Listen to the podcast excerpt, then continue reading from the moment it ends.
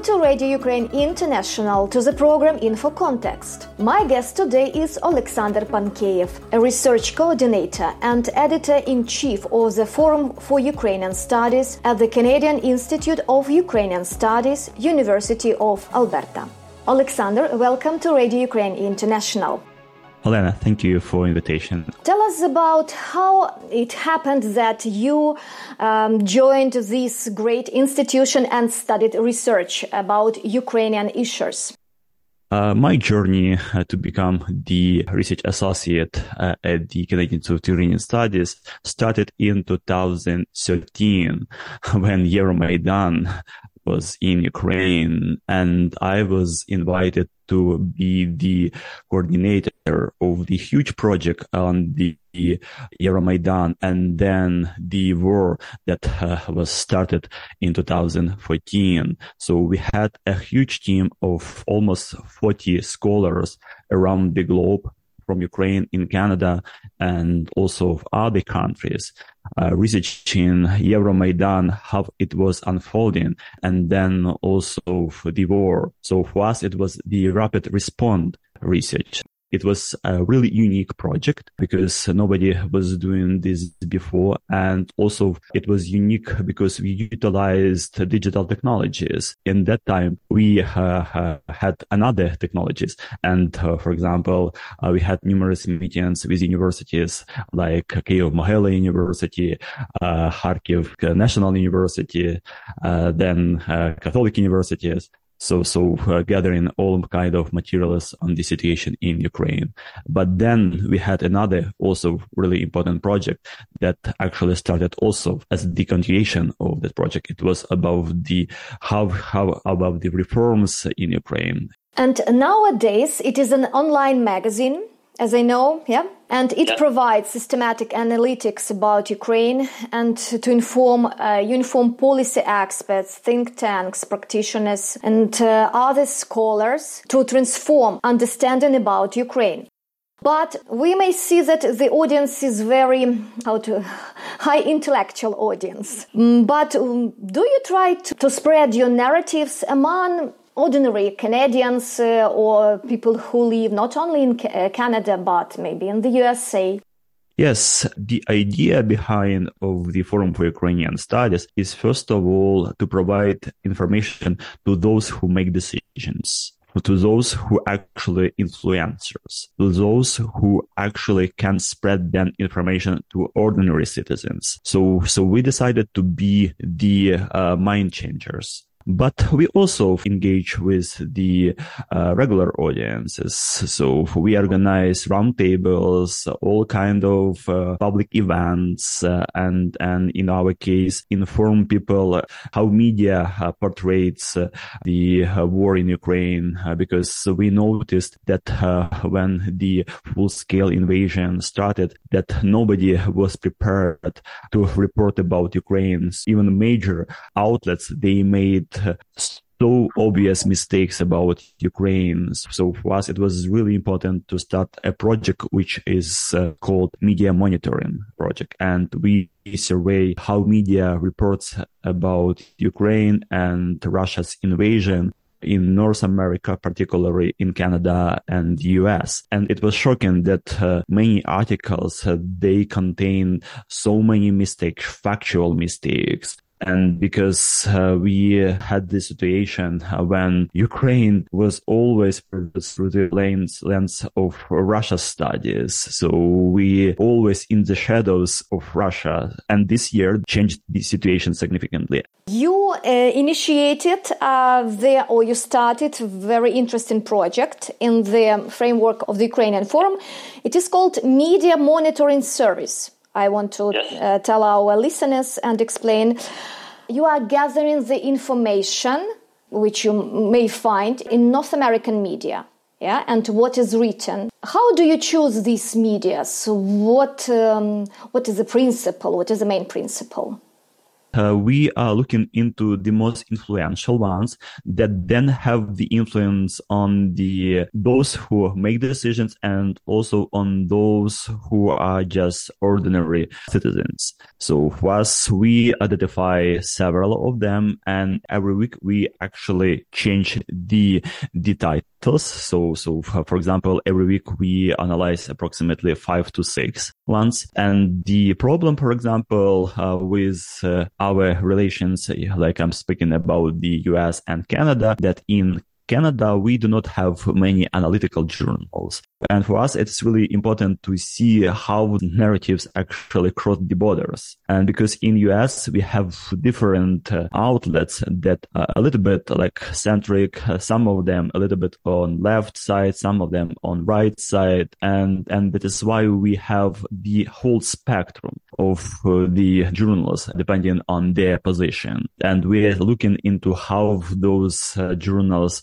portray Ukraine. How do you evaluate the feedback, uh, how it, it is changing the perspective of view of Ukraine? What mechanism do you do you use to evaluate? So in our case, because uh, Canadian Institute of Ukrainian Studies has almost 50 years of history research in Ukraine, almost 40 employees, researchers uh, in different fields of Ukrainian studies and we already generated uh, some knowledge. We are following how the idea of Ukraine and how the concepts that are uh, employed to explain what is Ukraine are used right now because uh, all of the philosophical schools, political schools that exist in the US and Canada, uh, they sometimes disregarded Ukraine as the uh, lawful actor of the political arena. So right now, Ukraine has its own rights. Ukraine has its own history and it is explained clearly. And it's not, it is done also because of some prominent scholars like Timothy Snyder, for example. It's a great thank you. Thank you that he can explain many things about Ukraine to the ordinary citizens like Serhiy Plokhy,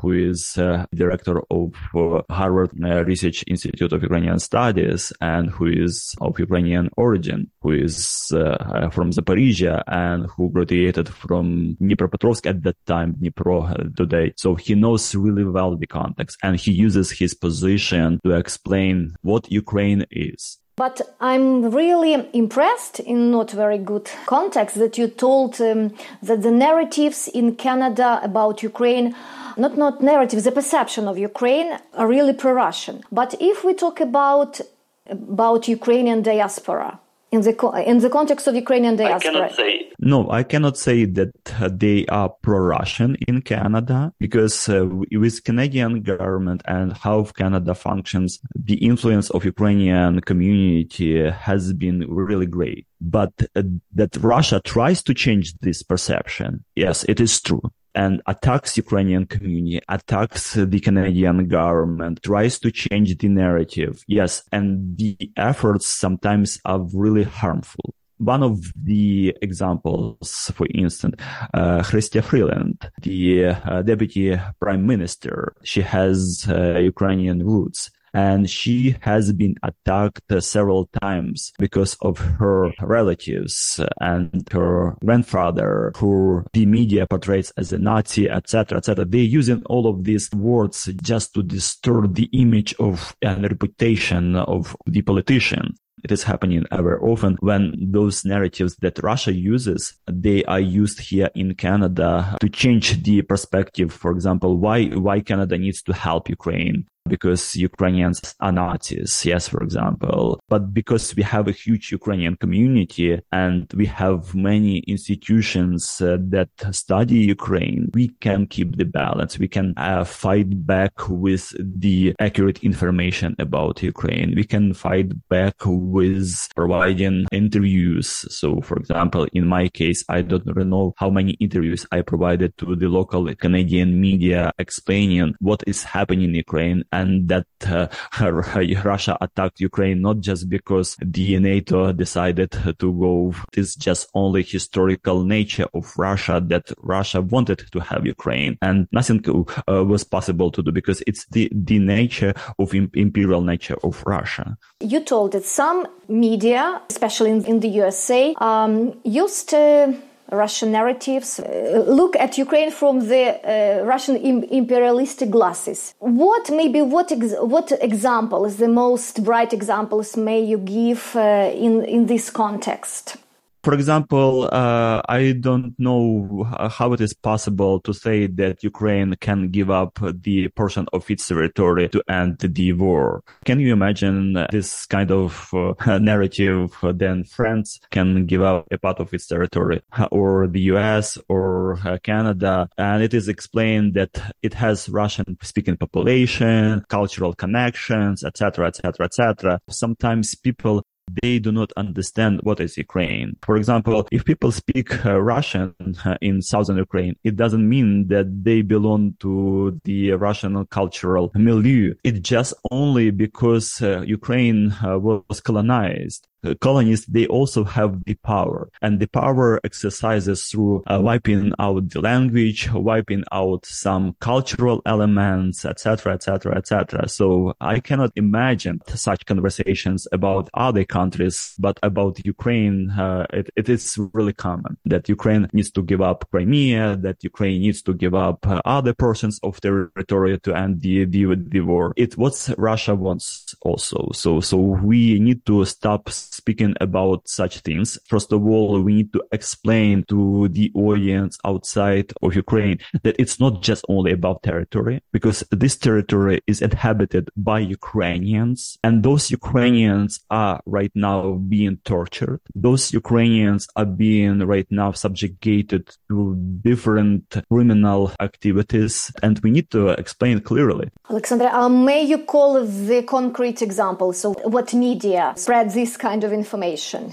Some of them, like for example, the National, sometimes they published uh, authors that they express these views. Uh, we can even um, talk about the point of view which was um, declared by Elon Musk. Do you remember this? Yeah, it is one of the outcome uh, when when people do not know the history of Ukraine. So when they uh, think uh, about Ukraine as not uh, really a historical uh, actor, and Elon Musk is probably one of the best worst examples of how those narratives have functioned Okay, Alexander, and um, I want to discuss you, with you um, controversial issue concerning the Russian Canadian um, issues about the Arctic because uh, Canada and Russia uh, they share some shelf zones in Arctics, and it's something uh, what uh, Canada is also a little bit uh, concerned about it because with the global warming uh, we will face the situation and possible maybe conflicts in that region also. And for Canada and for Russia, specifically for Canada, it's something what Canada needs to pay really close attention. And through Ukraine, through Ukraine, Canada can guarantee that it will protect those territories also. Because if Ukraine is successful, if Ukraine is successful, it means that Canada will be much safer because Russia won't go probably uh, with any possible conflicts in the future because it will be really weakened. So that is why Canada should be really interested in helping also Ukraine in any possible uh, means. We see that before Russia was really careful for example, how it reports about the Arctic inside of Russia.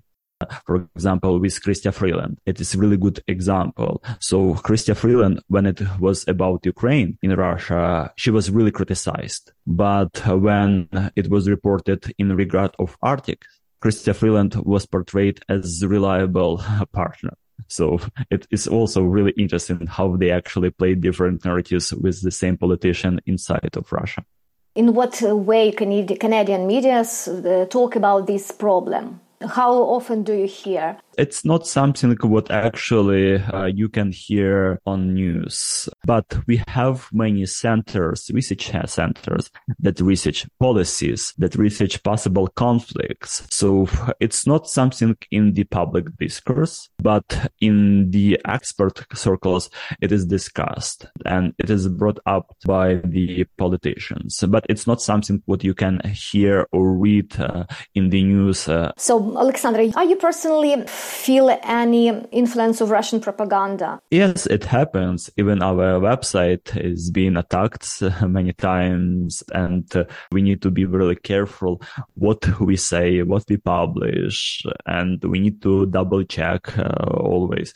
We even organized the conference about the influence of Russia's propaganda bots and in Canada. And one of the examples, really good examples, I forgot to mention how misinformation and disinformation can be present in Canadian media. So Canada was helping to train uh, Ukrainian soldiers. Maybe you know about this this uh, unifier operation. And, and then uh, one of the really prominent Canadian news channels uh, reported that uh, some Canadian soldiers were killed in the conflict and they didn't check the information even. So they just reported and they used this information uh, from not really reliable, definitely pro-Russian source. And then they had to apologize about it. But we knew that Canadian uh, soldiers that were training Ukrainian soldiers were in Yavor Yavoriv. That is like more than 1,000 kilometers almost from the where where the war was uh, since 2014 and many such small things uh, sometimes appear in really major outlets Alexandra, thank you very much for your interview, and I wish you to have a success in this very important and difficult uh, job which you do for Ukraine, to, for promoting Ukraine and helping to understand us better. Thank you, Elena. Thank you for inviting me. That was an interview with Alexander Pankieiev research coordinator and editor in chief of Forum for Ukrainian Studies at the Canadian Institute of Ukrainian Studies, University of Alberta. I wish you all the best and say goodbye till next time.